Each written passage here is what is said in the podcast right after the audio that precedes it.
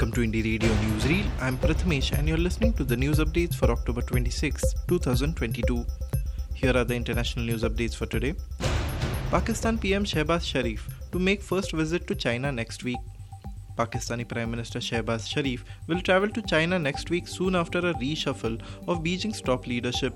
Sharif will visit China from November 1st at the invitation of outgoing Prime Minister Li Keqiang, the Chinese Foreign Ministry said on Wednesday. Pakistan's foreign ministry said it would be a two day trip and that Sharif would be joined by Foreign Minister Bilawal Bhutto Zardari. It will be the Pakistani leader's first visit to China, the South Asian country's longtime close ally, since it took power after Imran Khan was ousted in a no confidence vote in April. The two sides are expected to exchange views on the development of bilateral relations and international and regional issues. Mercedes Benz to pull out of Russia. Mercedes has become the latest Western company to pull out of Russia following the invasion of Ukraine in February. The Germany based firm stopped manufacturing in and exporting to the country in early March. But now it says it will withdraw from the Russian market and sell shares in its subsidiaries to its local investors. Japan's Nissan left Russia earlier this month following the same move from Toyota and Renault. Nissan took a $700 million loss in handing over its business to a state owned entity for a nominal fee, reportedly less than Euro 1. The decision comes after many Western companies pulled out of Russia earlier this year, including Starbucks, McDonald's, and Coca Cola. Colombia advances to eliminate compulsory military service. The Colombian Senate approved the elimination of compulsory military service in Colombia. The decision was made with 58 votes in favor and 4 votes against. The bill was presented by Senator Humberto de la Calle and is aimed at gradually reducing the compulsory nature of military service until it is completely eliminated. This project is aimed at young Colombians who are looking for better options, de la Calle said, specifying that compulsory military service is not justifiable in a country that seeks peace. During the debate in the Senate, he explained that the total elimination of the compulsory military service will only occur from 2030. Clashes in Iran after crowds gather at Mahsa Amini's grave. Clashes between Iranian security forces and protesters have been reported in the home city of Mahsa Amini after crowds gathered near her grave to mark 40 days since her death in custody. A Kurdish rights group said security personnel fired live rounds and tear gas in Saqqez's Zindan Square. Semi official news agency ISNA reported a clash on the outskirts of the city. Earlier, thousands of mourners at the Aichi cemetery shouted, Woman life freedom and that to the dictator. They are two of the signature chants of the anti government unrest that has swept across Iran since Miss Amini died. The 22 year old Kurdish woman was detained by the morality police in the capital Tehran on 13 September for allegedly wearing her hijab improperly.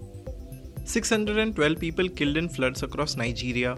On Tuesday, the Nigerian government said that 612 citizens have died and 32,19,780 people have been adversely impacted as a result of flooding in the country since the beginning of the rainy seasons this year. The Minister of Humanitarian Affairs, Disaster Management and Social Development, Sadiya Umar Farouq, confirmed this in Abuja, Nigeria's capital, at a media briefing to keep the public abreast of the response and interventions made so far by the ministry and the National Emergency Management Agency on the flood situation across the country. The ministry said 14,27,370 people have been displaced and 2,776 people injured as a result of the flooding in some parts of the country as of Monday, adding that 1,81,600 houses were partially damaged and another 1,23,807 houses were totally damaged. Now to the national news stories. Jaishankar emphasizes peace and tranquility in Sino Indian border areas. In a meeting with the outgoing Chinese envoy, External Affairs Minister S. Jaishankar today emphasized mutual respect, sensitivity, and interest. The development of India China relations is guided by the three mutuals. Peace and tranquility in border areas is essential. The normalization of India China relations is in interest of both countries of Asia and the world at large, said Mr. Jaishankar in a farewell meeting with Ambassador Sun Weidong. The meeting appears to reiterate the statement that Mr. Jaishankar made ahead of the Shanghai Cooperation Organization's Samarkand summit that took place last month. Congress will break the system of lies and hatred, says new Congress President Mallikarjun Kharge. Veteran leader Mallikarjun Kharge formally took over as Congress president today after he was handed over the certificate of election to the top post at a function at the AICC headquarters in New Delhi. Mr. Kharge, the first non-Gandhi to head the party in 24 years, had defeated Thiruvananthapuram MP Shashi Tharoor in a direct contest for the president's poll in the Grand Old Party after the Gandhis opted out of the race. Speaking at the event after he was handed over the certificate of election to the top post, Mr. Kharge said it was an emotional moment for him and he would like to thank Congress people for making a worker's son and an ordinary worker president of the party. Police search residence of key suspect's skin after Coimbatore car blast.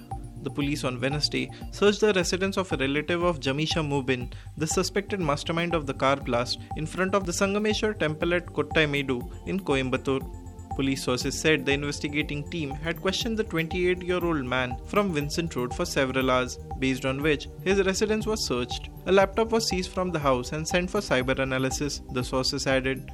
While Mubin was killed in the blast on October 23rd, five of his associates 25 year old Muhammad Thala, 23 year old Muhammad Azharuddin, 27 year old Muhammad Riaz, 27 year old Firoz Ismail, and 27 year old Muhammad Nawaz Ismail were arrested the following day. Supreme Court to hear plea to establish special anti-corruption courts in every district. The Supreme Court is scheduled to hear on October 31st a plea seeking to establish special anti corruption courts in every district to decide cases related to various economic offences like money laundering and tax evasion within one year.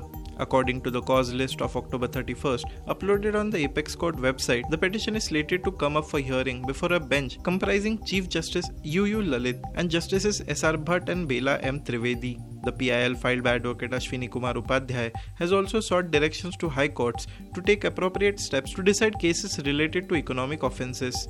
None of the government departments are corruption free, it submitted. Kerala governor seeks ouster of finance minister, CM refuses. Kerala Governor Arif Muhammad Khan pushed the Left Democratic Front government into a legal and political crisis by withdrawing his pledge vis a vis the continuation of Finance Minister K.N. Balagopal in office. In a quick fire riposte, Chief Minister Pinarayi Vijayan reportedly rejected the demand and reasserted his constitutional right to drop or appoint ministers. In a communique to Raj Bhavan, Mr. Vijayan reportedly asserted that the CM's advice bound the governor the government believed that the pleasure of the governor was restrained by the chief minister's advice as per constitution. Hence, Mr. Khan lacked the constitutional authority to withdraw his pleasure without the chief minister's consent in relation to the continuation of a minister or the cabinet in the office.